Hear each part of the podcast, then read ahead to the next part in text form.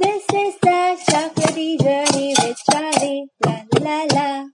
Hey listeners, welcome back to the chocolatey journey with Charlie. Just like last time, let us quickly recap what we did in our last episode and then go ahead with today's story. Yeah? So here we go. Tell Charlie about that crazy Indian prince, said Grandma Josephine. He'd like to hear that.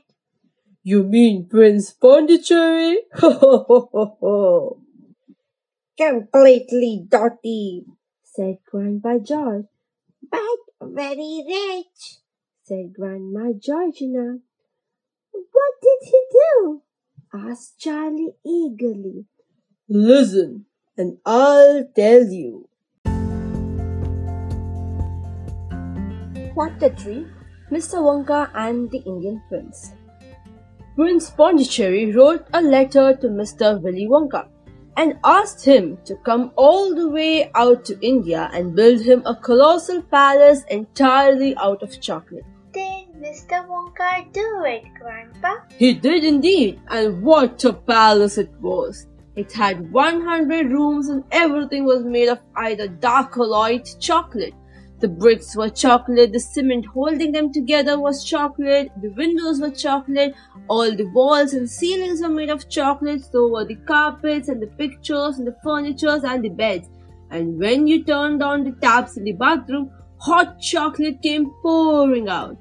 When it was all finished, Mr. Wonka said to Prince Pondicherry, I warn you though, it won't last very long, so you'd better start eating it right away.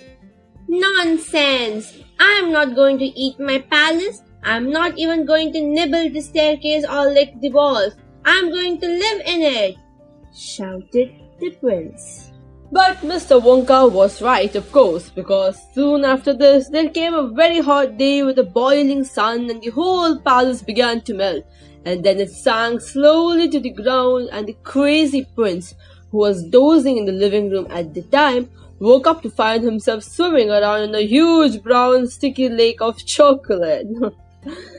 Little Charlie sat very still on the edge of the bed, staring at his grandfather.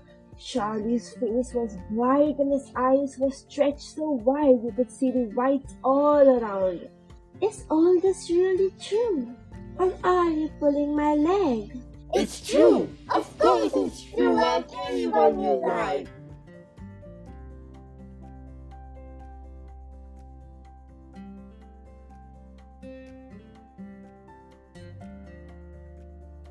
And I'll tell you something else that's true, said Grandpa Joe, and now he leaned closer to Charlie and lowered his voice with soft, secret whisper.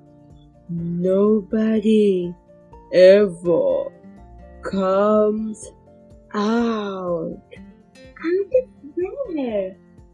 And nobody ever goes in. In where?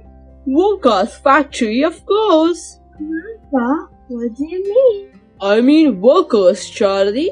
Workers? All factories have workers streaming in and out of the gates in the mornings and evenings, except Wonka's. Have you ever seen a single person going into that place or coming out? Charlie looked slowly around at each of the four old faces, one after the other, and they were all looking back at him. They were friendly, smiling faces, but they were also quite serious. There was no sign of joking or leg pulling on, on any one of them. Well, have you? I, I really don't know, Grandpa. When whenever I I walk pa- past the factory, the the gates uh, seem to be closed. Exactly. But there must be people working there. Not people, Charlie, not ordinary people anyway. Then who, Grandpa? Aha! That's it, you see. That's another of Mr. Willy Wonka's cleverness. Charlie dear, Mrs. Bucket called out from where she was standing by the door. It's time for bed. That's enough for tonight. But, Mother, I must hear.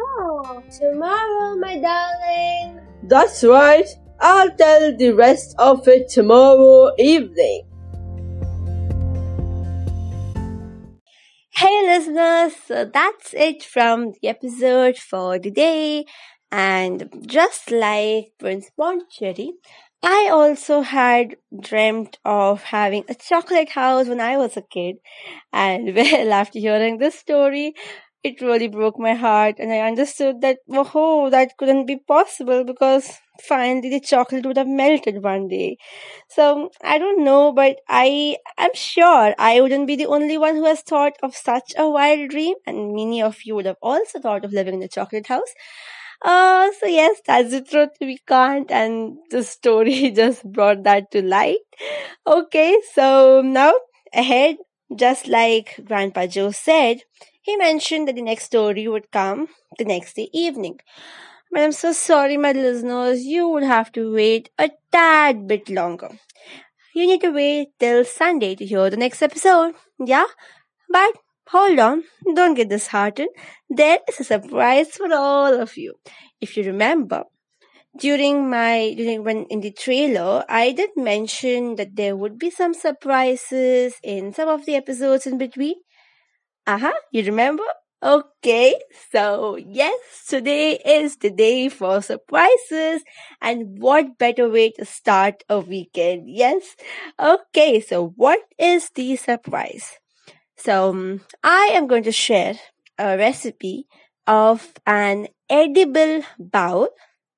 Aha, you heard it correct. It's an edible bowl, a bowl where you can add favorite chocolates, triple scoop, scoop of ice cream or your favorite candies or any other thing.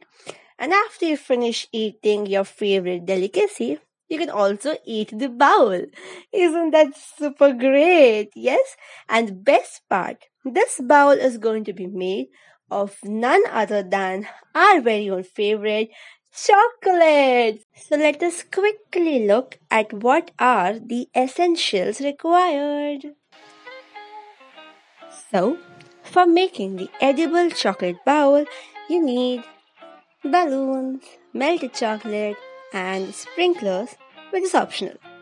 Yes, so first take your balloons, wash it nicely, rinse it off nicely, and then blow the balloons to the size that you desire.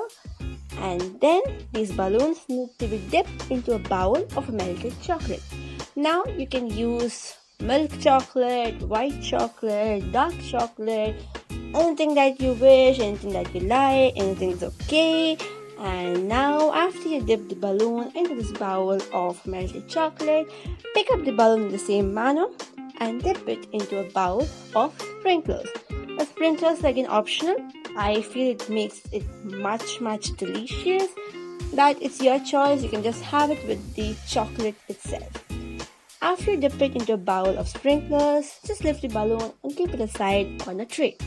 Now you can do this for a number of balloons. You can have like a number of bowls ready at the same time. And once you have all your ba- balloons set on the tray, keep the tray into a refrigerator for about 10 to 20 minutes. Allow it to freeze for about 10 to 20 minutes and then remove it out. Take a scissor or any pin and just pop all the balloons. The balloons will shrink. Remove the balloons, and ta-da! That's ready. You have your yummy, delicious chocolate sprinkles edible bowl. And what's more, just get going quick. Add your favorite delicacies and enjoy.